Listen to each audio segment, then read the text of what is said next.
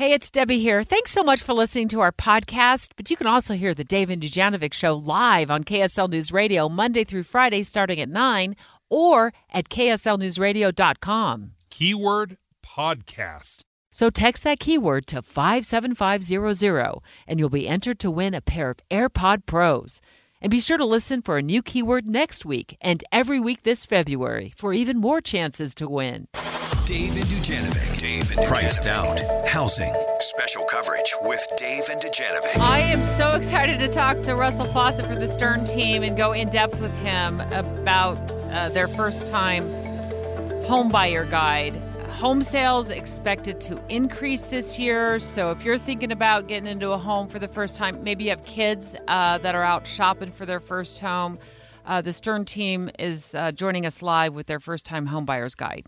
One of the things that makes me a little antsy for my kids is I know how expensive homes are now. And they're not in the, the home buying stage yet. They're probably five years out or so, uh, at least. Well, what's it going to look in five years? If it's so expensive right now, and is it just going to keep going up? And it kind of looks like it.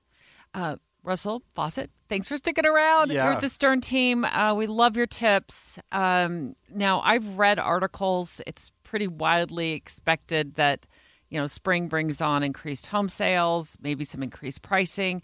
Um, let's lay let's let's set the, the landscape for starters. What's the Stern team looking at for home sales over the next several months? Yeah, so let's talk about the year. We just had the forecast that came out, and so they are predicting that Salt Lake County will have about 13,000 sales. That's up from just over 11,000 last year. Uh, so we're up. We're going to be up 16%, is what they're projecting. But we also have to realize that's still historically low. Prior to COVID, the five years before that, we averaged right around 18,000 sales. So we're we're still going to be down about 27, 30% from normal. Okay. And is that because of interest rates and cost of the home? Yeah. So interest rates. So you have the the sellers that you know have a three percent that don't want to leave. You have the interest rate, so affordability for buyers, and that that dip in interest rate is what's really causing. Okay, we're going to have some more first time home buyers enter the market. A couple more people sell their homes. So that's what's going to drive the increase in sales. But there's still not enough inventory, and affordability is still an issue, which is going to keep our sales low. Russell Fawcett with the Stern team in studio with us today, giving us their first time home buyers guide. Let's get into it. What's on? What's chapter one of the first time home buyers guide for those people who are just getting into the market? Yeah. So number one, we we always want someone to to speak with a lender if they're gonna, you know, if they're not paying cash, we want them to sit down, find out what they can afford. What you know, you'd be surprised at like maybe they have a credit card that's maxed out and that's their only credit card and that's killing their credit. And if they just went and paid if it's a thousand dollar credit card went and paid that down got it below 30% their credit cor- score could shoot up. So we want hmm. them to be educated. That also helps us when we go out for them one not to fall in love with a property they can't afford or if they've skipped that step and they fall in love with a hot property and they're not ready to go that that property may not be available for them um, because they've still got to go through that approval process. So we want to turn our buyers into cash buyers, essentially by getting them all the way through the loan process before we go shopping for a home. Then all we need is the appraisal once once Nice. they find the house. How do you uh, talk somebody off uh, of some of these emotions that they might have if they absolutely fall in love a ha- with a house, but there's some real warning signs for you, whether it's overpriced or it's in a bad location? What what can you do to maybe bring some of those emotions down?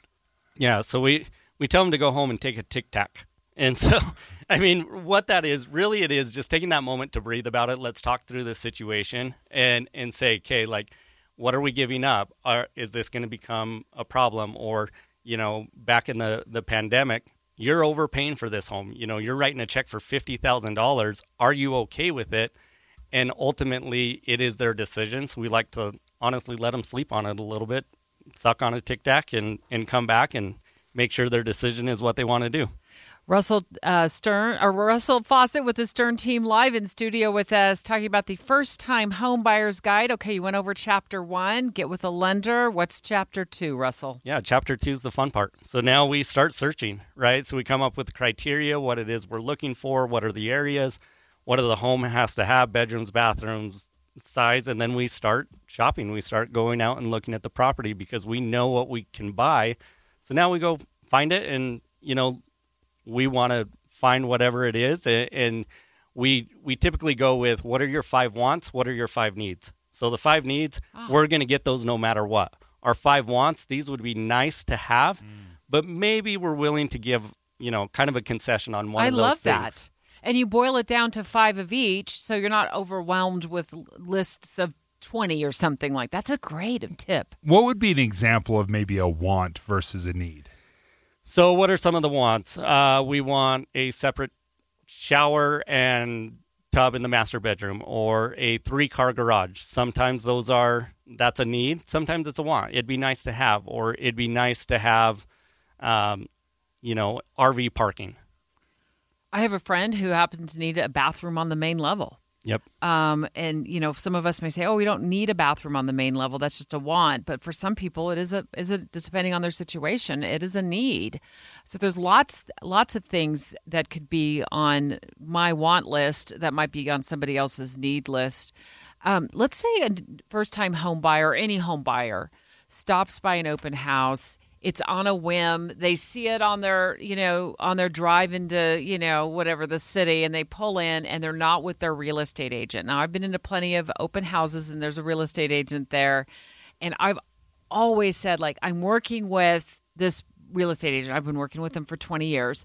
But what should they do when they walk in that home and you're not with them, Russell? Yeah. So if they're actively working with a real estate agent, just that let the open house agent know that I'm working with an agent. I just saw your sign. I swung by, you know, and so just communicate with that. And most of the time, that agent's still going to answer any questions that you have. They're going to, you know, walk you through the home because the open house agent typically is they're representing the seller, and so they're still going to want to help get the home sold, and so they'll answer your questions. If you're not working with an agent and you're just going out and you know touring open houses to find your home, I'll tell you there's a lot better ways that you can find your dream home than stopping by and just randomly looking at open houses. It's a little bit of a uh, roll of the dice right? when you're doing that. Uh, what would you recommend for buyers on an average salary?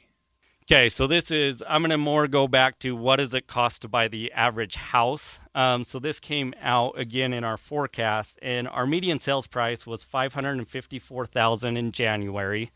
And in order to, with a 5% down payment, you're looking at, you would need an income of $169,000. So at that point, you are probably dual income. You're getting a cosigner if you're making the average salary, right? But if you have two average salaries, then we're getting closer to, to that. But you may have to save to make a down payment to make that a little bit more affordable. Um, so it really depends on your credit and your unique financial situation to what you can qualify for. I've had to explain in the past to first time home buyers that it's the seller who pays the real estate agent's fees.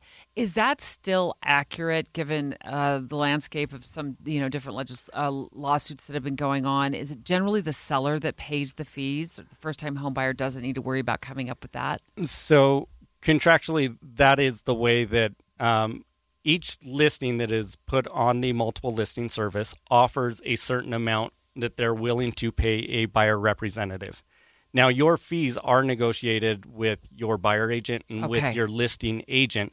So then it becomes with okay, the listing agent has agreed to pay a certain fee. My fee is this. So there could be a circumstance where the buyer would need to compensate the agent if the if the seller isn't paying that. Historically, typically the sellers have paid the full fee, but there are two sides of it. And so you'll definitely want to have that conversation up front. Great tips. Russell, Great thank tips. you for joining us. If you are interested to find out how much your home is worth, there's a great resource at sternteam.com. You can click on the, the true value of your home.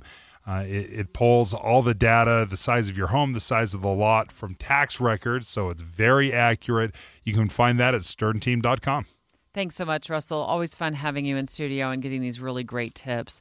Straight ahead, we just had a horrific situation happen with the Utah Highway Patrol trooper yesterday while Dave and I were on the air. We broke into coverage live to take you out to that scene at on I 80 and 7200 West on the west side of Salt Lake City.